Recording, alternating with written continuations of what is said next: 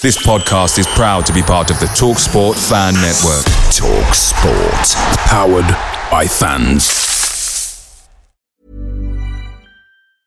Many of us have those stubborn pounds that seem impossible to lose, no matter how good we eat or how hard we work out. My solution is PlushCare. PlushCare is a leading telehealth provider with doctors who are there for you day and night to partner with you in your weight loss journey. They can prescribe FDA-approved weight loss medications like Wegovy and Zepbound for those who qualify.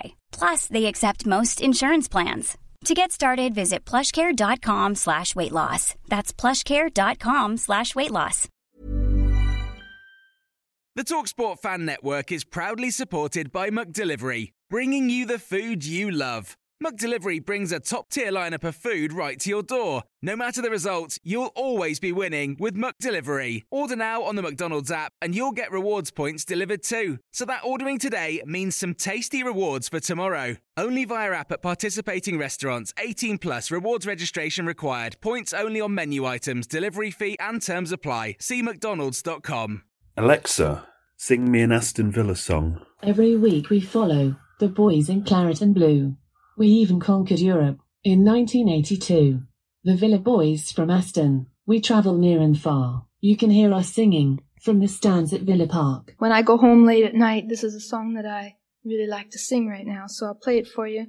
It's uh, called My Old Man.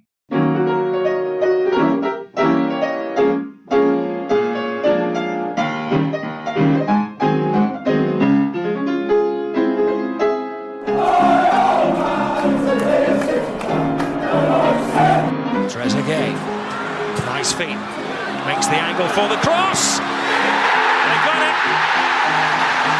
Check that, he says again. But McGinn is not holding back his celebrations.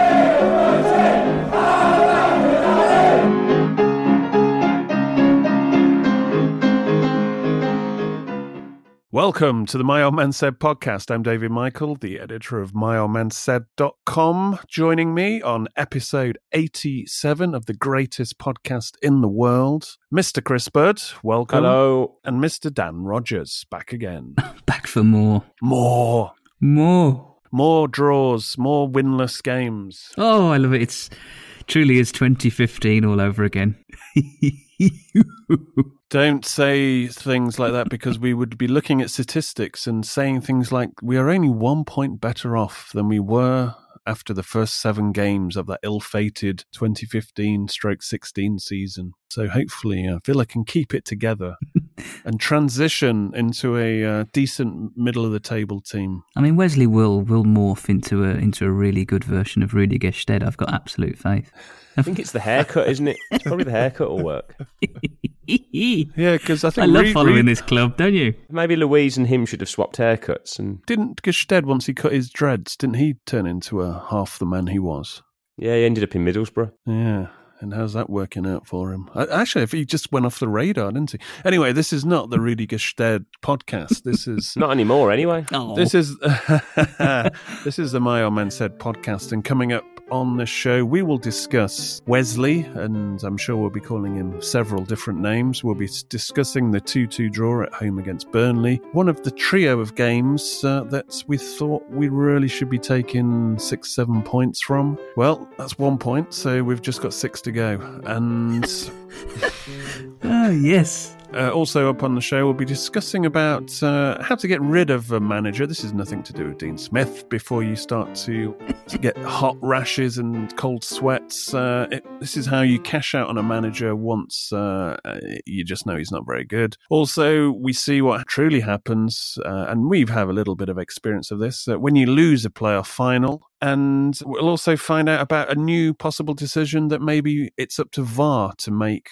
Oh, we'll have a Scott Hogan touch count. We've had it on ice for the last two weeks, but this time it's coming back because we need something to lift our spirits. And obviously, uh, we will discuss every feature of that Burnley game and we will discuss what Smith is doing right and what he's doing wrong, in our humble opinion. Before we go on to uh, the three points, a quick shout out to uh, our friend in Bahrain. Bahrain. Khalid Hamad, who was actually uh, over in uh, Brummyland for the uh, Villa Burnley game, big Villa supporter who lives in Bahrain uh, most of the time. He got in touch regarding uh, inviting us to uh, some of those games that we've been highlighting in uh, the three points over the last few weeks. And his uh, suggestion, I think it was the, the Bahrain Iran game, which is coming up, I think, in the, the first international break in, in October. Been interesting away day for us. Well, yeah, no, he offered he offered to pay for the tickets and accommodation. So if anybody wants to offer up the flight, we'll be there. I mean, I survived Blackpool on Saturday night, so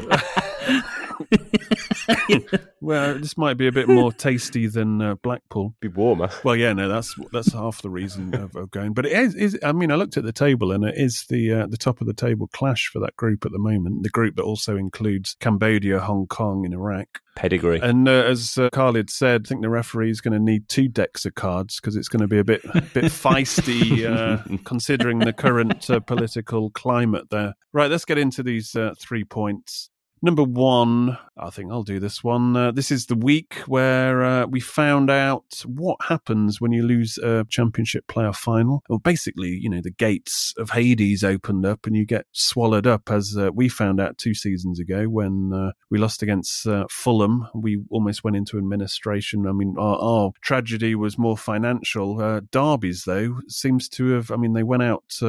As a group on a scheduled team building dinner or team destroying, as it uh, turned out. Uh, while uh, obviously, I think they were given the green light to have a few beers and. Uh, First mistake. Yeah, don't don't open the portal. And uh, while most of them uh, left around eight o'clock and uh, weren't involved, a small group decided to take it on into the night, led by team captain Richard Keogh, and they decided to uh, well uh, have probably more than a few beers extra, and uh, they had. I mean, you know, this we're talking about highly paid players who have cars laid on by the club, but they, you know, they shunned them away and decided to, uh, well, basically crash their own vehicles, didn't they? Just it defies logic and reason. This, but carry on. I mean, it's, it defies logic and reason, but it's standard footballer behaviour. It's kind of par for the course. Well, I mean, we've we've kind of seen it down the line, but you know, Richard Keogh suffered a serious knee injury, which is, I mean, he's obviously injured, but I think you know they've said he's out for the season, and since his contract runs out, it basically means he's out of the club. See you later, and he's never going to play again. And you know, what's the sorry, what's the details on the other players that uh, have obviously been blacklisted or potentially blacklisted? Was it Mason Bennett? Was it one of their sort of relatively promising young players, and Lawrence as well? And there's talk that they might be Which one was puking in the toilet? Mason Bennett, I believe. The, the picture of him uh, throwing up was of. Puking into a into a men's urinal isn't isn't the best image building, is it, for any any uh, young aspiring football? Or young YouTuber? Shout shout out to Max Well, Stakes, Wembley Stadium. Ah, yes. he stooped lower than the El Ghazi header. Not that Max saw that bit of the game, but You sent you sent us a WhatsApp of about eleven different pictures. What was there anything funny hmm. about that, Mister Bud? Was there any highlights or I mean, the, the the picture itself just looks horrible. The of the injury, just just his knee just opened up. Hmm. Um, that's pretty horrible. Obviously, they're, they're they're both lads are going to lose their driving licenses. They may get.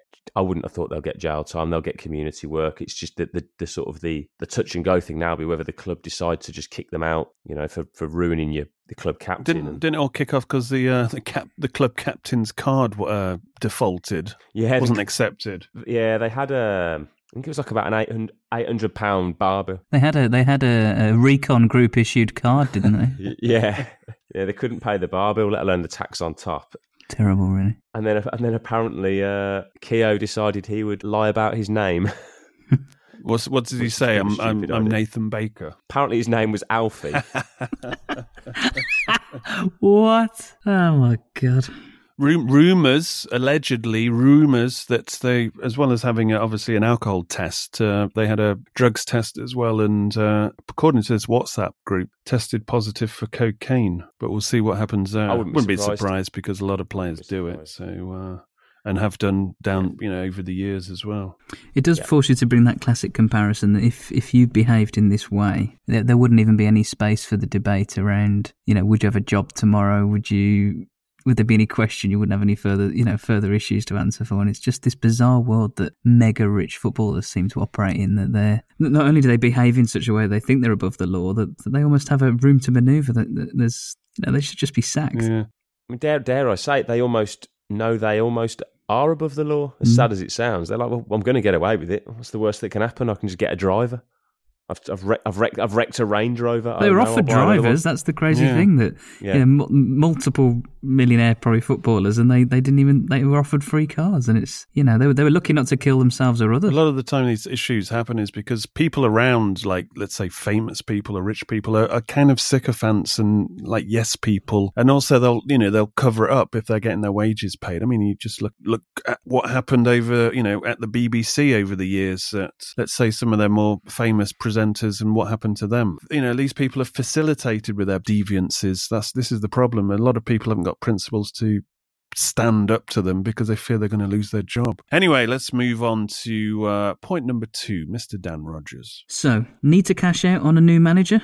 Check their betting slips. So, this is the story of Wally Downes. Great name for any football manager, by the way. And then Wally Downes, AFC Wimbledon have suspended uh, after a betting charge. So, the Dons haven't won in their 11 games this season, and they're only propped up by Bolton, who, of course, were uh, following their administration. They were docked uh, 12 points at the beginning of the season. I think they're on minus nine now. Wally Downes has been with Wimbledon since 2018 and he's now been charged by the FA in respect of eight bets that he's placed uh, on games between uh, the end of uh, 2013 uh, up to the summer of July 2019. I want to know what these bets are. Yeah, it's quite random, isn't it? Yeah. Yeah, you wouldn't you wouldn't say it's a gambling problem, is it? It's more of a this has got to be an insider thing. Oh yeah, yeah. Well, Wally Downes is not a multimillionaire, and he's obviously trying to make a bit on the side, and that's where the insider trading comes in. It's when you need the money because these people playing in in the Premier League aren't going to risk their ginormous wages on some. They don't need any more money, so there's nothing in it in them to influence games. But at the lower level, that's where it kicks in because people obviously can succumb to uh, temptation. Anyway, point number three, Mister Bud. Another possible decision for uh, for VAR to make as ball boys go rogue. So we've seen managers and assistants and all number of people getting the red card treatment, but at Yeovil this weekend we saw a new victim of the early bath, which was the ball boys. So at Huish Park, eight red cards were branded in the Yeovil Town versus Bromley game, which ended 3-1. Normally eight sendings off is enough to have the game abandoned. Previously happened actually with was it West Brom a few years ago? Yeah, and Sheffield United, I, remember. think. Yeah. So with um, 10 minutes to go, the referee, Aaron Jackson, warned a ball boy about delaying giving the ball back to a Bromley player, which is strange in itself. It must have been happening all game. And then the ball boy then repeated this trick for time wasting, and the referee decided to send him and all the ball boys off. So like one story. steward was yeah, one steward was tasked with the uh, hilarious job of gathering up these naughty schoolboys and marching them off. He got down his the tunnel. pipe out and he did it, the pipe Piper of Hamelin. Yeah, strolled them off down the tunnel.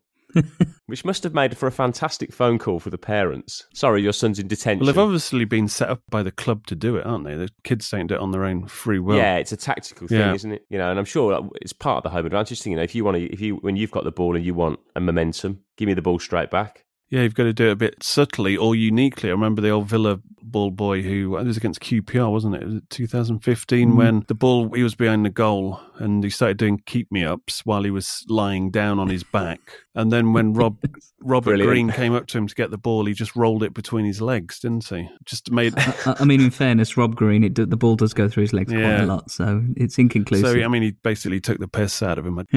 and then obviously the Swansea ball boy who uh, was obviously time wasting against uh, Chelsea in the League Cup semi final when Swansea actually beat Chelsea and set up a, a final against uh, what were they called? Uh, Aston? uh, No, Bradford City. oh God, you reminded me. Oh God. oh God, my Paul Lambert gland is going off. it's oozing. It's oozing Ashley Westwood into my veins. He should have been sacked But that, that, night. yeah, I mean, I watched it back actually, uh, and but he was a little bastard, wasn't he? He was He was smart 17. ass, wasn't he? And he he feigned his injury. And he winked as well. I remember him winking. Yeah, he was doing a. Wesley, holding onto his gut, you know, holding onto his ribs and uh, crying. I'm dead. I'm out cold. I love the fact that that story uh, at Yeovil does end, though, that the fact that in stoppage time the referee had to go and get his own ball because, of course, there were no ball boys to get him one. yes. Fucked himself there, hasn't he? Right, before we go on, uh, please do uh, make sure if you're listening uh, on Apple or Spotify to subscribe. It just helps uh, once you have a certain amount of subscribers. I'm sure the inner equations or analytics helps uh, spread it in system to other listeners or potential listeners, should I say. Also, I just want to give a quick shout out to the My Old Man Said uh, patrons. Please do join up to be a My Old Man Said patron because then you will have access to bonus shows like the anti preview, which is a new weekly irreverent kind of look at our, our opponents and uh, a few memories and thoughts that they actually spring to our, our nasty, sordid minds. It's mostly hate speech, I think, is how I think we might need to it's, rebrand it's the it. type of stuff that if it was on uh, YouTube, we would be demonetized th- because of hate speech. that we call it group That's therapy, why though. we're not on YouTube. and thank you very, very much to the new uh, My Man Said patrons, uh, Joe Peters, Jake, and Martin Ambler as well. And also, uh, as I mentioned on the uh, the last show, uh, well, eight. 86.5. Uh, I forgot forgotten uh, over the last few weeks to give uh, shout outs to the uh, Facebook supporters, which is like another variation of uh, the My Man Said patrons uh, who also get access to bonus podcasts and an exclusive content stream. So if it's easier for you to uh, support the show that way, do sign up there. Although we, I do recommend the normal patrons a better option because it allows us to do more things for people who support us. But anyway, it might be a more suitable option for you. But anyway, shouts out to uh, Damon Pritchard Williams, James Massey, Jordan Crawley, Patrick Waldron, Martin Holmes, Jack Greenwood, and also Michael Smith. Thank you very much. And uh, if you want to become a Facebook supporter, just go on the Facebook page. You'll see uh, the button to uh, be a supporter, and more details are there. Facebook stroke my old man said. Right, Villa Burnley. This was one of the trio of games we highlighted, and you know, pretty much every Villa supporter highlighted as uh, games that we needed to get points out. Uh,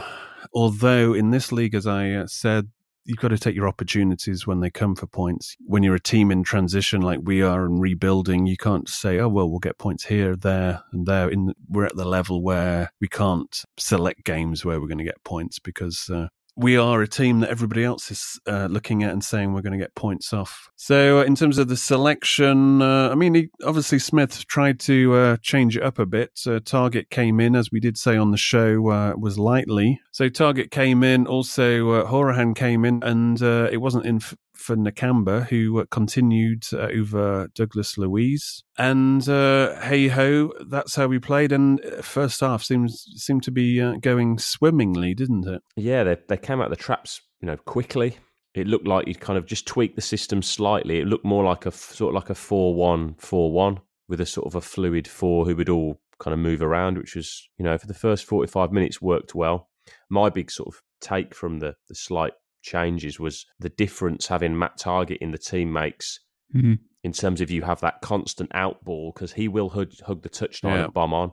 And then when he gets into the final third, he's got the ability to deliver, which we've Mm. said probably weekly on the podcast that it's not rocket science. If you can get to the byline and deliver a good ball, you're going to make chances. And that's where both goals came from. People said when he came in, like if you're looking at the pros and cons of players, when you know when you're doing your analysis, people said, well, you know, he's he's not the fastest player in the world, and you know, it's it's always a bonus to have speed, but for me, it's uh, you also need the inclination, you need the uh, the determination, and to actually get forward and actually have a go, and you know have the intent. And if you haven't got that, then you know it doesn't really matter. And and he has that, and you know that's what's put him on the radar in the first place. As Chris said, it he does change the dynamic and make us a bit more, uh, let's say, potent, wider out. I think it, it allows by having you know an El Ghazi or a Trezeguet or whoever it's going to be on the right, even if it's just Guilbert, you can have two guys with you know hugging the touchlines, and all of a sudden the likes of McGinn and Grealish, to a certain extent Hourihane,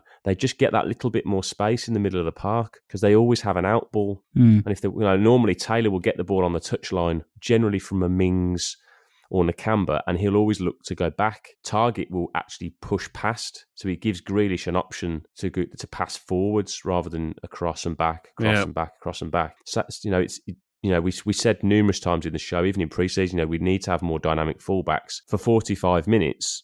You could see that. Oh, actually, do you know what? There's a, a little glimmer that this might be the way this will work for Villa moving forward. I mean, I thought in terms of the personnel, it was a it was about right. I don't I wouldn't look at the squad and say "Mm, I'd change that for that. There didn't seem too many obvious changes in the team and formation. As we said, you know, at the start of the season, this was a potential way of improving uh, Villa. Was obviously more dynamic fullbacks because suddenly, if you've got two running down the line instead of, as you said, you know, the fullback getting the ball and just passing it back because there's three or so players uh, ahead of him, you've got him and the wide midfielder potentially able to scheme together to actually uh, get a break down the line and obviously get deliver in balls. There seems to be a, a a gamely VAR decision that uh, brings out Mm. conjecture amongst fans, and you know, Villa fans actually at Villa Park were actually singing songs about VAR, Yes, we were.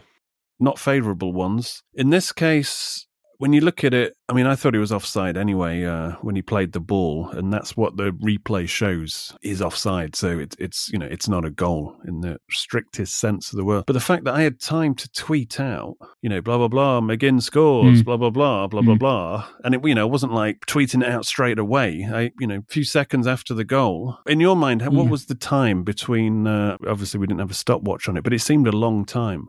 A good couple of minutes. It- it- well, it was. I mean, and, and I, uh, well, I'm about to say like a, a real modernism of, I suppose, the type of things that I do from the ground. But I had I had time to film the goal celebrations, trim the trim the footage, and I was about to hit send on the fucking tweet. I was like, I'm just gonna watch what goes on here. It was the duration where it was that longer period that I, I actually thought a Villa dog. I, I, I got when I got a Villa dog, I deep throated it all the way down, and, and, and still the decision hadn't come. And that was the th- that was the point. It was it was more the Yeah. length of time that something that there was a hint of offside at the time. I wasn't sure from my vantage point on the Holte End, but it took so long. And I mean, both sets of teams were in each other's half, back in each other's opposing halves, weren't Yeah. they? Before he marched them I mean, back. yeah, the, the, celebrations were kind of finished. The Villa players were walking back to the centre circle. The Burnley players had stormed off in a huff. That's the issue with VAR. That And, is the and, issue. and no one knew, you know, nobody knew that it was under review, did they? This is what the the referees will will say, or the referee and body. The linesman has been instructed that because they've got VAR, let it play out, see what happens, and then let's Mm. use VAR to make the decision. I think So on that one, approach. and this is the problem. On that one, if he's like, yeah, I think that's offside, he'd raise his flag. But if he knows he's got VAR, then Mm. he's going to let it go. But then it's that decision. And once that ball's in the net, if he's let it go for VAR, VAR better fucking deliver an instant decision because Mm. a lot of people saying it's killing the, the soul of football. You know, we're celebrating goals and then having them taken away f- from us. That isn't really an issue because that happens every time on offside goals because most people aren't looking at the linesman, so they're celebrating. If I'm, for example, if I, for a gamer, if I'm in the Trinity end and when I've been in there and there's been an offside goal, normally I'm on the line of the linesman, so I see his flag straight away. So I'm there like cold as ice, still as a stone, where everybody, and you just see the whole tent erupt and you're just waiting for them to all go, ah, fuck. Mm. It's offside. So there is that, that's happening anyway, but it's that delay. If you're celebrating and then you, you kind of carry on the celebration, you go into limbs territory, for want of a better term. Yeah. That's when it Yeah. takes the soul away. My- I mean, we, we sort of used the comparisons with rugby, and I'd use the comparison this week with a rugby and also with cricket. You know, you look at how a say a caught behind or an LBW decision in cricket. You know, because the players get timed out, don't they? If they want to put a um, you know, Yeah. referral, Review. so everyone in the ground knows. Oh, okay, he's been yeah, he Mm. review. Yeah, he's been given out. Oh, okay, he's oh, okay, he's gone for a review, and everyone knows what's going on. The big thing for me in the ground was the timing was bad, but no Yeah. one knows. Mm. You know, at least when a goal's disallowed, the, the conventional way for offside, the flag goes up. Everyone goes up. They look over and go, "Oh fucking hell!" And it, and that's relatively instant. No one knew it was under review. Yeah. It wasn't like Mm.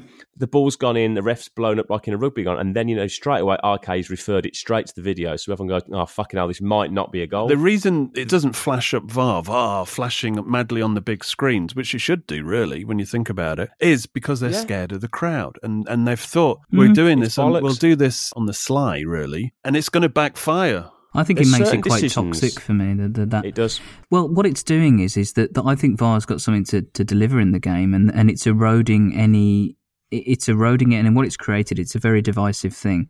Where actually, VAR should be getting the, the key decisions right most, the vast majority of the times, where it's not subjective. Um, but, but just to finish off on, on, on this point, because I think we can talk forever and a day, that the technology exists where they need to, the linesmen and the referees still need to do their jobs because if you call that in that phase of players offside, it was offside, and it you know it would have been a marginal call, But I, I, think to allow fa- allow these phases of play to go on, I think it opens ambiguity of how far do you go back. I think that's a big argument, and and I also think it opens opens into this debate of people going, well, instantly VAR would know if that was offside, you know. And I think that it, it's this clouding of the offside rules and those marginal rules in football that creates that creates the the debate around these things. I mean, ultimately, for me, it, it's, it's it you know to pick up on finally on the point of the toxicity, it really does turn me off football.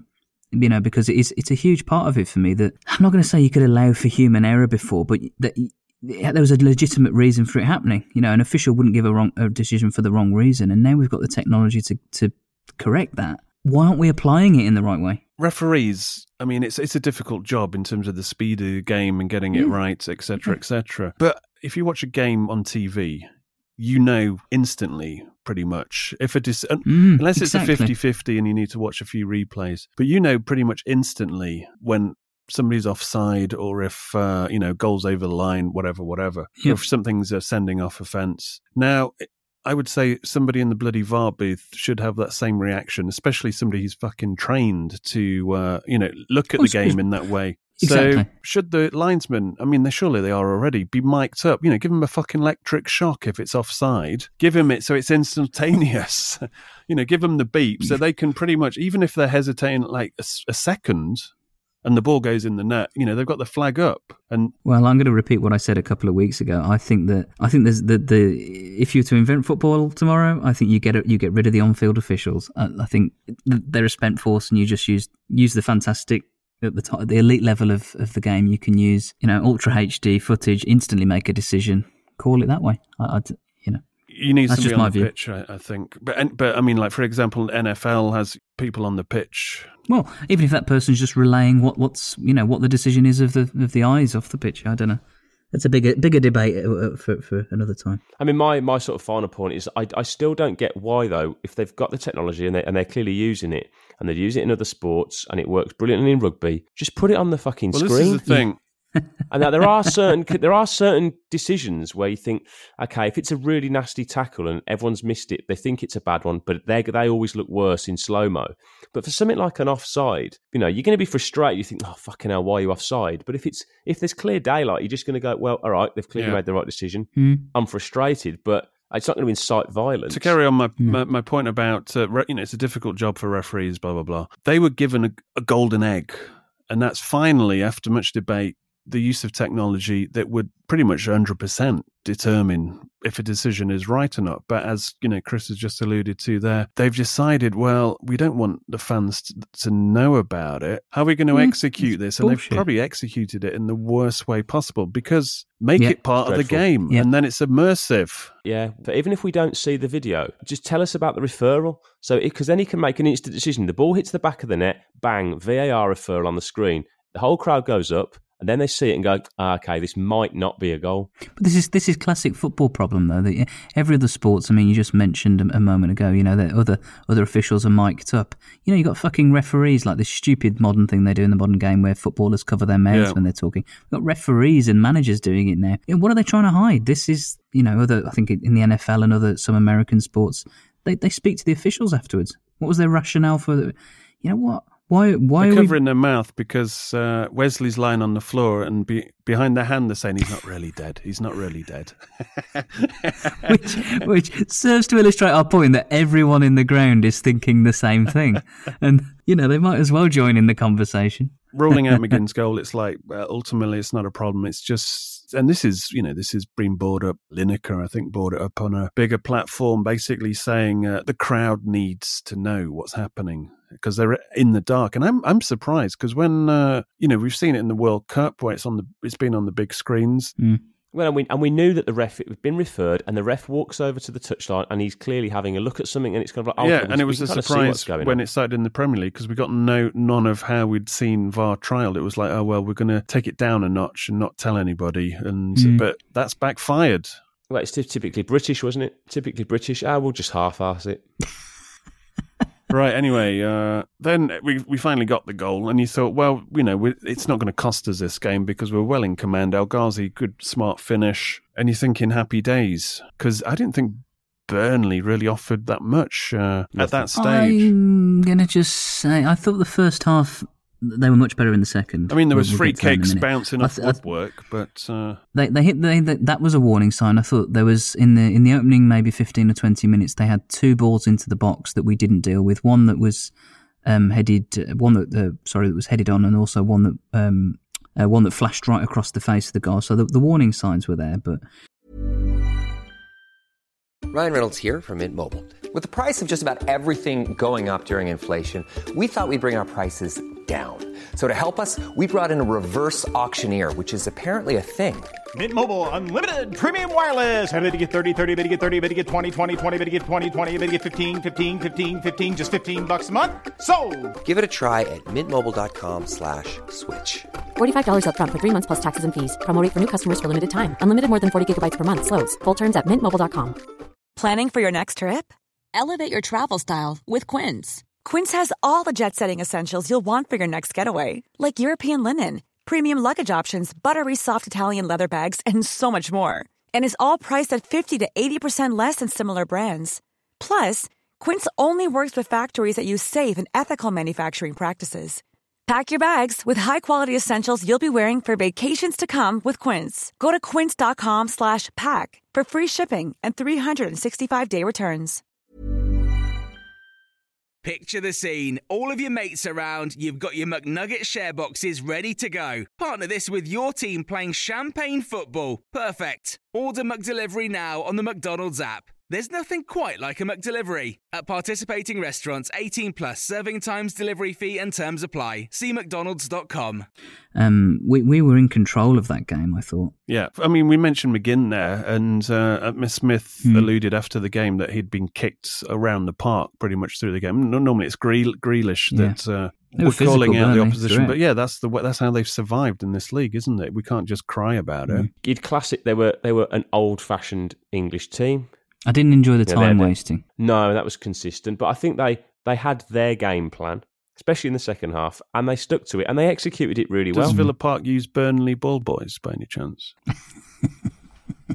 we need a multi ball system. Yeah, but uh, anyway, let's let's get on to the Wesley incident. So that's, that's weird because on the, on the plan that I can see, it's referred to as the Wesley Pussy incident. Well, I've already called him worse on this podcast. If we're gonna go full disclosure, it's he's he's turned into like the scapegoat. Well, personally, I've defended him as a player. It's just we weren't playing in a way to involve him. But one thing that's rattled me, and it rattled Yeah. me uh, a couple of podcasts ago, was here's a guy, and, and I heard the stats. I saw it on online that uh, you know the new FIFA game has come out, FIFA 20, and he is listed as the second because you get a stat for strength, don't you? And he's listed as the second strongest player in the whole game, the second What? strongest That's got to be after Akinfenwa. probably. So let's let's park that there, and then you're looking. I mean, we've already seen him diving or whatever, but this one was this one took a new level mm. because basically, if you haven't seen it, somebody's volleyed the ball, point blank range. It's hit him in the head, but it's not like he's out, sparked out, and he drops. Within a second, he's holding onto his face.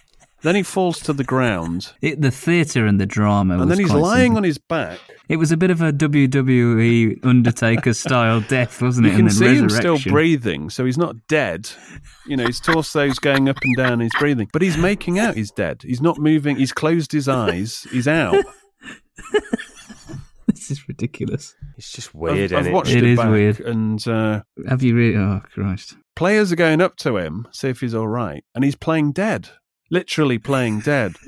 Meanwhile, on Twitter, the uh, Birmingham uh, Mail chap uh, They're already writing the obituary, weren't they? tweet yeah right in the obituaries he's tweeted out he's unconscious wesley's unconscious it's like well he's not unconscious because i've seen him clutch his head as the ball hit him in the face as he does normally as soon as somebody touches him with a feather and you know players have One of the lesser known and used fouls of the game is the feather. but you know when players Anyway, get hit the were. bollocks on free kicks and you see him wincing around in pain no no i've got a new trick for this one i'm just going to play dead and by the way the rules are if you're unconscious you're you're out of the game that's it it's goodbye God, he's on our team as well. It's cringe.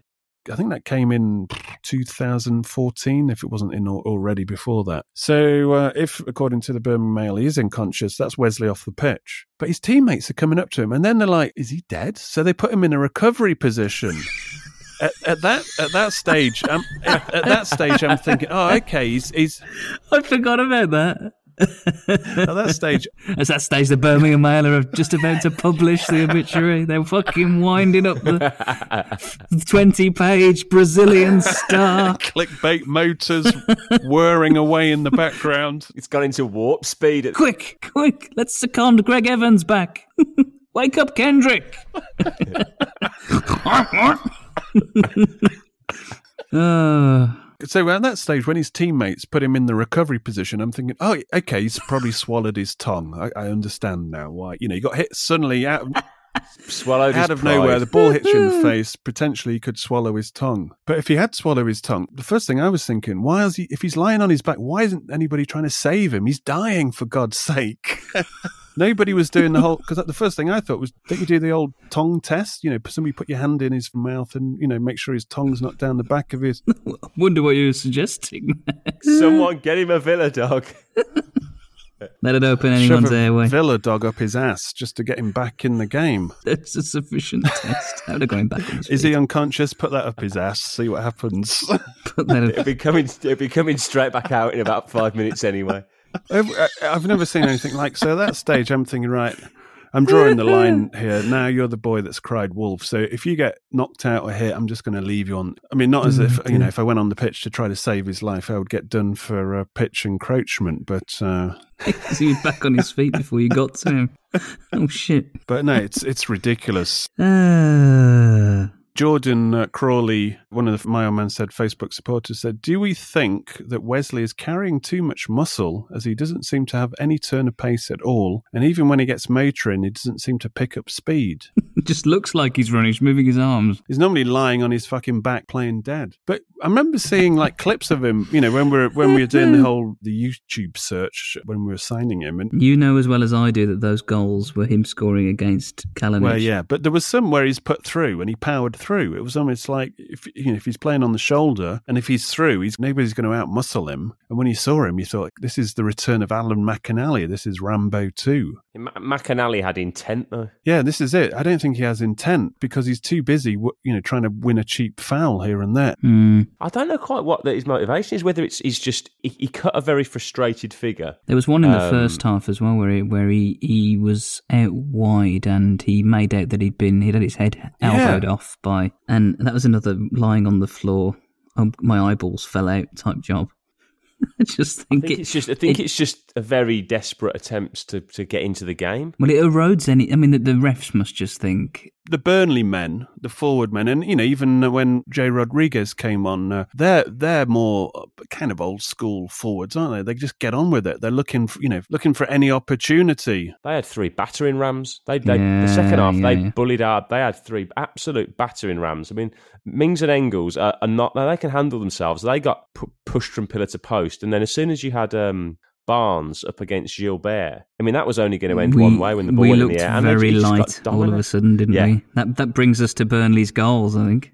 They- they yeah, had a before we get plan on to that, I we just want to say that's what I expect from Wesley. I, I expect him to put himself about. And I'm just thinking, you know, Wesley, if, if he plays how he's built, then uh, a lot of defenders are going to have bad days against him. But he doesn't. He doesn't go down that path.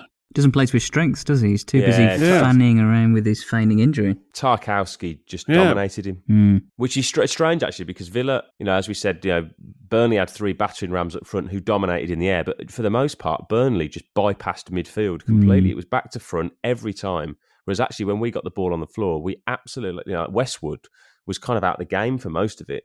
And I actually thought Grealish, He's never um, target, Grealish, Targett, and McGinn just picked Lowton and went right. We've got you in our Mm. back pocket. And every time they got at him, you know, Lowton always used to be Yeah. quite good going forward, and he sort of showed willing again. But in terms of defensively, he was a sitting duck. Mm. But we just didn't. Second half, we Didn't didn't, get at exploit him. it at all, did we? And when we did, we made things happen every time. It was it, it was very frustrating. It was actually a very simple equation for Villa. If we kept the ball on the floor, we'd have won that game.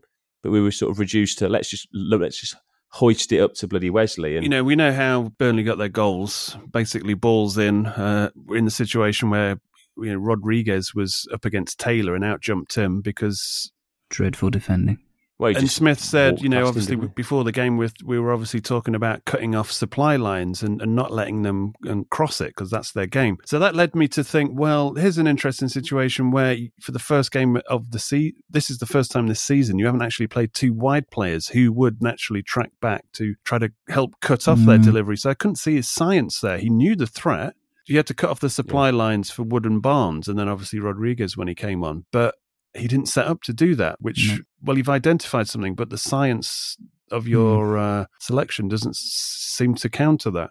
It was a bit of deja vu for me, and this what I think has been fairly levelled at, at us, and as, as is increasingly the case, is we're not learning the error of our ways. What happened again for me was was exactly the same as, and you could just have took changed the name of the team we were facing. I thought at 60, 70 minutes, two or three players, key players, had run out of gas or had drifted out of the game. I thought McGinn, though he scored late on, I thought he was his race was again running about seventy minutes. Hourihane disappeared, was very anonymous, and it left Nakamba doing a lot of the a lot of the tidying up. When, when we talk about the two goals, I think that the, the, the ball that neither Guilbert and El Ghazi managed to stop coming is a travesty. There's t- two of them are there, and it's the most weak attempt to stop a, a cross coming in. You'll see at all. And the the freedom that um, I mean, both of the headed goals, you just have to ask, well, what, completely unchallenged. You know, the, the ease at which you know at the beginning of the season we were going, our defense looks solid, that we you know we're impenetrable, but it's not clicking up front. We actually scored two really good goals, but defensively we gifted. Burnley didn't have to work terribly hard for those No, goals. I mean, yeah. Um, and and that's that's a big worry for me. I mean, another thing, uh, and this is obviously with a bit of hindsight, it's, it's a selection issue. Uh, obviously, Targett came in, Mm, played which very is well. fair enough. But then you're thinking, and when I say it's a hindsight thing, because this may have, uh, Mm. let's say, it may have nullified the uh, certainly the the last goal that Burnley scored. Why have you got Taylor on the Mm. bench when you could have Kortney Hause? Because Kortney Hause obviously covers two positions. If Taylor starts, fair enough. You're considering him your top left back. But if he's on the bench, then Kortney Hause can play left back if he's coming on as a sub, but he also can play obviously centre back. But he also has a bit more physicality. And you're playing a team that's obviously, you know, they've got big men up front. So you would think, well, if you had to choose either or, and tar- you've already selected Targett as your main man, you'd have Courtney Mhm. Horse on the bench. You know, we're obviously talking with hindsight now, but it would have obviously played out because Targett would have got injured, come off, and then Kortney Hause, and then we'd have that more physical. Uh, Mhm. Backline to take on their three big men. More rounded footballer, isn't Yeah, so that was another decision I couldn't quite understand. If Taylor's your main man, I understand if he's in the first 11. But if he's on the bench, and obviously these players are fighting to be on the bench now, the squad players, then I thought Kortney Hause, who's obviously come on in a playoff final, so you know he can handle it, would be your choice just because he offers more on the bench. So didn't quite get that. Jonathan uh, Kulf, another My Old Said patron, he, he asks, I just wanted to get your view on the possibility of using Hause at left back if Targett's injury is going to sideline him for a few weeks. Hoping the injury won't keep him out, as thought he was very good Saturday, but surely he can do a better job than Taylor. Against both West Brom and Derby in particular at Villa Park last season, he played very well at left back. Mm, mm. Yes. Would be my Yeah, I don't think Smith's going to do it because if he's got him on the bench, if Taylor's on the bench above him uh, in this game against Burnley, it's hard to see him uh, leapfrogging him. But well, we shall see. I mean, I've said before in numerous times, I, I like Kortney Hause. I don't know if necessarily he's a he's the first name on the team sheet as a Mm. starter, but as you've said, I think he brings a lot to your squad. He's a really good player to have. I think he's a good athlete. I think he's even he offers probably more going forward than Taylor Yeah. Mm. Because he's just he's just quicker across the ground. Physical presence, you know, it's horses for courses. I, I give Taylor fair credit that he actually has started the season reasonably well, but we can't stand on on like sentimentality, and I hold, and I hold so little sentimentality towards the guy. It's unreal. it's kind of like if if if if you know we've got we've got a big enough squad. that If you have a bad game and make stupid mistakes and don't learn from them, sorry, but you're playing in the under twenty threes next week. Well, at this level, we, you know, you talk about being sentimental, and it, and it, it is, it is exactly that. That I don't really particularly dislike Taylor. I just think that he's, he's limited. He's, as I've, I've often said, he's about a six out of ten the, in his position at left back, and he's a zero out of ten going forward. At least with Hause, I think that you've got, you know, and, and as we saw with Targett, that you've you've got someone who can who can get forward and give you an option, and who who has more I don't know, more of a modern footballer about him. And I think when we've also we've got to start adapting how we approach different teams Yeah. as well. That that Burn, Burnley aren't aren't the best footballing team, but they came with a plan and and they executed it. And I have to say that I think you know there's there's a lot of talk about how competitive we've been, yada yada yada. Uh, well, not not competitive enough to be winning games that we should have won. Uh, is is my yeah? We're just we, we're not. I just think we're not streetwise at all. That's our down. Our downfall is between our ears. Nothing yeah, on that competitiveness and the killer stat mm. where we're only one point better off them in the season we got relegated. If you look at all of those games, uh, I think I mentioned this at the, at the top. We only got beat by one goal in those first seven games in any of the games we lost. So we were technically competitive mm. in that season. It's just once players become disillusioned because they're not winning games, that's where the kind of rot sets mm. in. I mean, what I will say about Dean Smith is one of the things that Brentford fans and Walsall fans flagged uh, before we got him is he does go through these, you know, fallow periods of results where he'll mm-hmm. go a long, mm-hmm. Long period of results without getting wins. Yep. So you're thinking at least he, I mean, if you're looking on the looking for a silver lining, he's he's managed to get teams out of those uh, poor runs, yeah. and and he did that last season with Villa because we were on the road to nowhere. Suddenly, bang, ten game winning streak. Yeah, I, th- I, mean, I'm not going to dwell too much on this. I think the, the one worrying thing about those two trends is that when he's gone on on fallow periods, that they they're 15 games yeah. in length, and that's not something in, in the Premier League that um, there's not that margin of, of 40 plus games. Uh, and I do think that we've we've got to act quicker because the changes that can be affected are obvious now.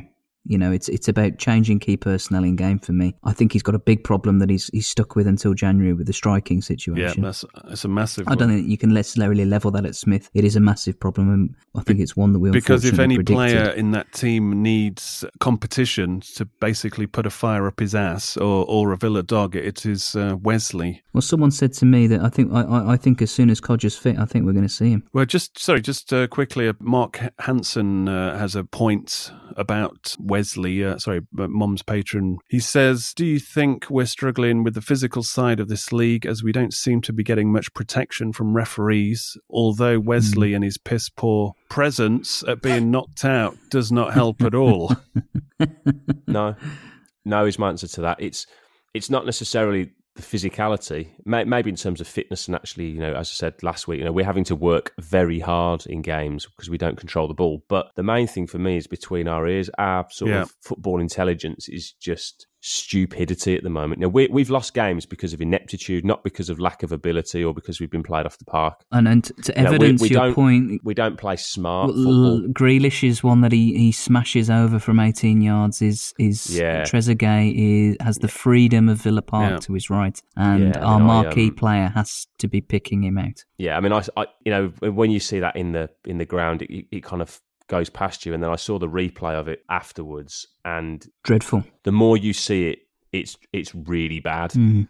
And, and it's where you compare Grealish to his peers and where they're at at the moment uh-huh. in terms of the England team. You know, you look at say um, Barkley in that position, Mason Mount, what's his name, Maddison is probably the main one at Leicester. Those mm. guys in that position, I would say, especially Maddison, the way he's played this season, if he gets in and around the box, he's at least hitting the target. You know, if the keeper makes a great save, fair enough. You've been greedy, but you've made the keeper work.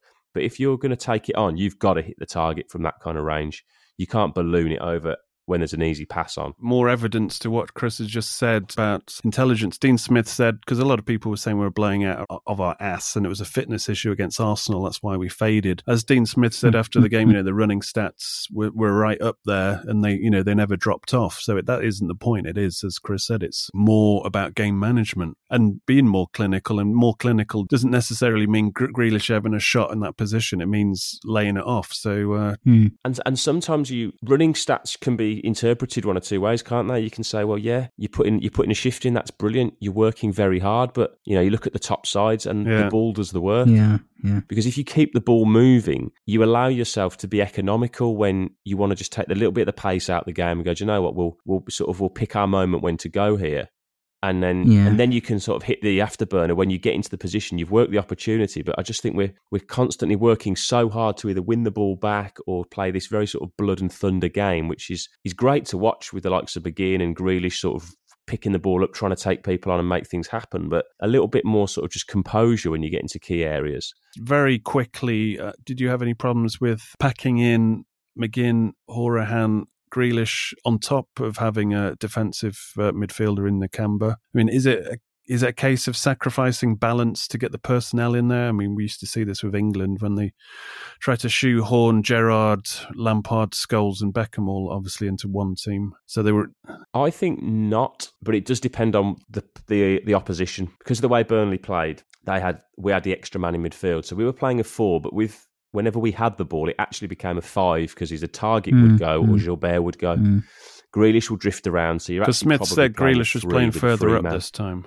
Yeah. Yeah, he was basically in a number 10. So it wasn't like a flat four, as it were. It was kind almost like a diamond shape. And then the, the two fullbacks would bomb on. Um, I prefer it. It's a more fluid system. Whether or not that will need to be interchangeable, you know, you, when you're playing the likes of City or Liverpool, would I drop Hourihane and play someone like a Luiz or a, a you know a, a more defensive midfielder? Well, you might opt to just drop yeah. in Uanka both and Nakamba and a, and a Luiz, don't Yeah. you, perhaps? Who I thought Nakamba we haven't really mentioned. I thought he did have a very, very good game uh, against yeah. Burnley. Yeah, he's, he's he's very much growing into his role, isn't he? You- Mm. You can see he knows his role. He's much more. He just has the look of a player who's played at a high standard already. Yeah, looks good. Looks very promising. No, that- that- yeah, and, and yeah, there were there were lots of positives to take from the game, but the unfortunate sort of thing that I take away when I'd rather not is it's the same shit that we're moaning about Mm. every week, and that's becoming a bit of a broken record. And it, week on week, it's becoming more frustrating because the press say it, we say it, everyone's saying it. You're not learning. Players or the manager? Dare I say both?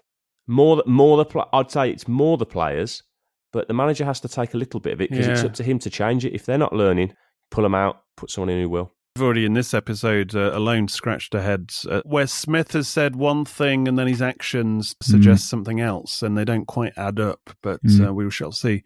There's a couple of delusions that have that have crept in. Well, you know, he's learning the league as well, and he has to be smarter because Dyche was proactive at half time, said, This isn't working. I'm going to go three Yeah. up front, and it worked. And the guy comes off the bench, scores the goal. The three lads up front absolutely battered the back four Mm. For 45 minutes. And, you know, were they good value to get something out of the game? Probably, yeah, to be fair, on our second half performance. Well, we only had three shots on target, as as did Burnley, and uh, you know, but we were obviously the home team forcing the issue, so we didn't really have that much uh, quality in terms of efforts. But that's been part of the cause in most of the games so far. We'll create chances, but it's not like we're not peppering, are we? Well, we had a few corners as well, or a few set pieces in this game, and there's, there was room for improvement there. In a couple of times, Trying to be a bit clever again. still on those corners. Mm, it's not our forte, cleverness, I don't think, and we've we've mentioned it a couple of times. Uh, and there's nothing I hate more than if at a crucial, pivotal moment where the, the ball needs to be delivered in. One of two things we seem to do: we opt for a stupid, poorly executed short corner, or we hit the first man. I, I mean, I've got, I'm, I'm all for creativity, but yeah, we don't need to we don't need to overanalyze that. Next up is obviously Norwich and Brighton. I think Norwich game's going to be interesting, and I think that's where we'll find out a lot about Nakamba. We just we just mentioned him, but uh, Mm. we have problems against Norwich. We, they beat us every every game at Carrow Road in the Championship. In the three times we Mm. played them, do we just take them on, go toe to toe, Yes. see who comes out, or do we play some kind of defensive game and try to uh, catch them on the counter and do the you know traditional away kind of approach to things, or do we try to dominate and as we I go said, and play our game. Mm. whatever that you know, whatever that is at the moment. I think that that, that they they've conceded a few more goals than us, if, I, if I'm right in saying. I think that we I think we have to get at them, and I, I think that our approach needs to be needs to be positive. I, I think we've got to tighten up at the back and, and learn from the error, errors of our ways, and, and I do think we'll be all right. It is a game for me that we've got to be going away to places like Norwich and trying to win. That's what Manchester City said. we've we've just got to go and do it. I, I think that we're we're a long way away from being a, a Manchester City, but I think that if we've got aspirations to stay in this division, we've we've got to claw above the teams who, for me, they look like two teams in the league who are going to be drawn away in Watford and Newcastle. Judging by Newcastle's defeat at Leicester, um, and I think that inevitably there's going, you know, we need to get ourselves into that fourth, fifth, sixth from bottom and start clawing our way up the division. Yeah, because uh, obviously Newcastle and Watford have been in games where they've basically shipped Yeah. goals. I mean, we haven't been battered. We, I mean, we've lost games that we sh- were in positions to Yeah. win, or at least you know Bournemouth when we committed suicide in the first uh, opening minutes. That we, you know, we could have with a bit more urgency maybe have clawed a draw out of and, that. and that is the positive to be taken that the margins have been fine, but and that, and that's the to take Chris's that's the frustration really that the the errors are glaring and you think that they're they're rectifiable. Yeah. Um, but for me, that's that's the reason why. Yeah, it's it's not an easy place to go, and our history is not fantastic at, at Carrow Road in, in recently, at least. But the news flash is Norwich and Brighton are the two teams immediately above us, so uh, that's a Must good win. point, good place to start winning. Yes, exactly, exactly. Brighton after the uh, international break really needs to be where they put a bit of a marker down, you know, show that they've actually done something productive in the international break because it is a the break comes potentially at a good time for Villa, but they have to make use of that time to really just iron out. You know, a few of the players are going to go off in internationals, but they are going to need to do a lot of work. I mean, we'll be fresh from Bahrain as well, so Yeah. feel good. nicely tanned. Mm. Right then, uh, is it time for a Scott Hogan touch count challenge? Oh, I'd forgotten about this. Fuck yeah, it is. Fantastic. Ladies and gentlemen, we are back. It is the Scott Hogan Touch Count Challenge, sponsored by Bahrain. Right, Stoke, the mighty Stoke, who uh, are languishing again at the bottom of the table now. Stoke played Nottingham Forest and unfortunately got beat 3 2. Uh, well, unfortunate Hmm. if you're a Stoke fan. I mean, I, I have a soft spot for Forest, so I wasn't too bothered about seeing them go top of the league temporarily. Unfortunately, uh, Scott Hogan not even on the bench. Wow. Now, this is the thing I was thinking, oh, maybe he went off against Crawley uh, in the cup game injured, but he wasn't because Nathan Collins got sent off. Sorry, this is the uh, the Crawley Stoke League Cup Which they also midweeker. lost, am I right in saying? Yes, they got beat 5 3 on penalties after drawing 1 1, but they went down to 10 men after Nathan Collins got sent off on the 62nd minute. So Hogan had to make way. You know, normally you take one of your strikers off. That's a position that I don't think Dean Smith would have done. I think you're playing Crawley, say lower echelons, certainly below Stoke. You, you go two up top, three in midfield, and you you have a go. I think that's what Dean Smith would have been doing if he went into that situation. I think the Stoke manager thought, well, shit, we're down to 10 men. Uh, really, that's nine men because we've also got Hogan on the pitch. we, we better get back to 10 men by uh, subbing off Hogan. Bringing on someone with a pulse. So, Scott Hogan, 62 minutes of action. Wow. Who's going 1st I'll take the lead on this one. 62 minutes of action. One shot he gets in there. How many touches? 15. 15 I'm from go Mr. 12. Ah, the old if in doubt, think less. Yeah, it's probably a safe route, really. Right, uh, second round of uh, guesses, Mr. Bird. 13. I'm going to go 11. Well, we're going into the third and final round, and I have to tell you. uh, Well, I'm going to give you a clue. Uh, we haven't actually formulated a proper rule here, but none of you are within five touches Wow. of what he had. Okay. God, was he that bad? Fucking hell. Oh, this is a real quandary. This is. Did he have a? Did, did did he have an anomaly and actually get a kick that game, or was he as shit as usual? That is the question. It is. Um, I'm gonna I'm gonna give him the benefit of the doubt here. I'm gonna go. Wow. I'm gonna say 20 touches. Ooh. Dan probably knows better than me, and he'll go with single figures. So I'm ob- obviously, I gave you the clue. 60 minutes. Uh, surely he didn't have less than 10 touches in 60 minutes. Sure. Five. Chris went the right way. Oh, Twen- no, it's a Wow. conspiracy. 25 The ball touches. surely just bounced off him 24 Yeah. times. Oh. was he, was he, 25, like a, I think that's a That's P- gotta be a That's a record. personal best. What was he That's doing? a personal best. Sure. Oh, he played in goal. He had That's, tw- yeah.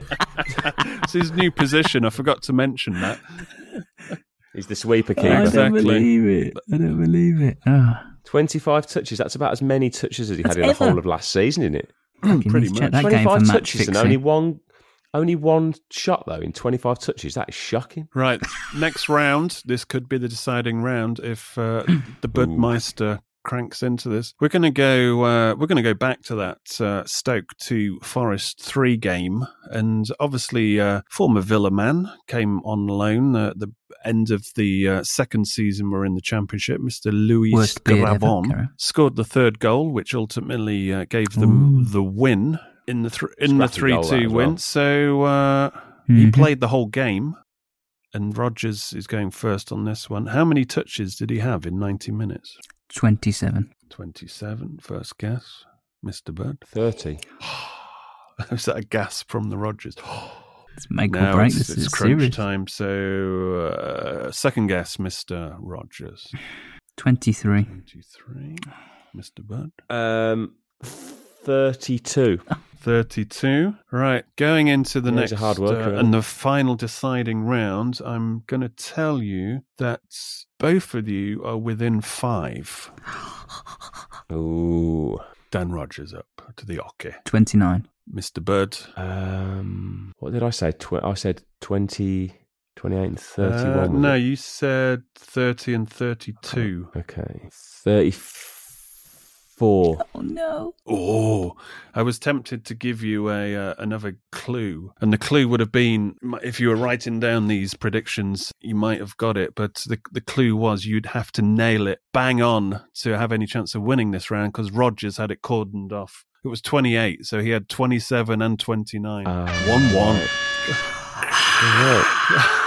Just like the Villa, isn't it? Fucking Just Rodriguez, like I'm nodding it in past you, Heaton, you old bastard. It's just another stupid bit of comedy Right, defending, isn't it? so really, uh, we're going to Yeah. go to a game, the last game that You're Philippe Senderos in this. It's just fucking Route One Rogers, in it, with his lumping it up. One Fucking don't matter, man. Anti-football bollocks. right. This is going to go in off Grant Holt's cock. Come on. oh fuck this! I'm throwing myself to the ground. Oh, That's oh, it. I'm playing the Wesley role now. I'm dead? going down. I'm playing dead. Can you just move his tongue around and put him into the recovery position? Hang on, let me get one of my frozen Villa dogs to stoke him back into life.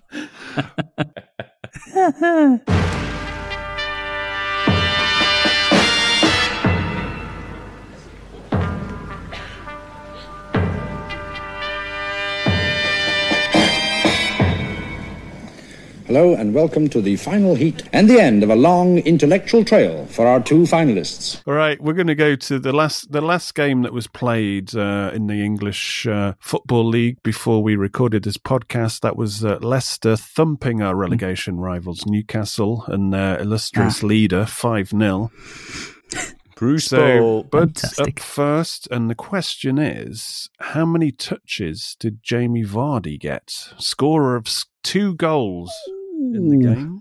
Two goals. He had four shots as well. There's another clue. sir. 20, 20, 26. 26 from Mr. Bud. 18. Rogers 18. Second round. Um, 30. 30 now it's Mr. Rogers. 22. Bang on. Oh my god! I'm sliding on my knees, Grant Holt. It's been, oh, in off the From bollock. the death. I'm calling VAR on that one. oh, we need. Not letting you fucking celebrate this. Oh. Make him sweat. I- Actually, VA. I'll tell you what VAR would be. What it would constitute of. It would be a, a secret camera in each of your rooms where you record this to see if you're not checking statistics.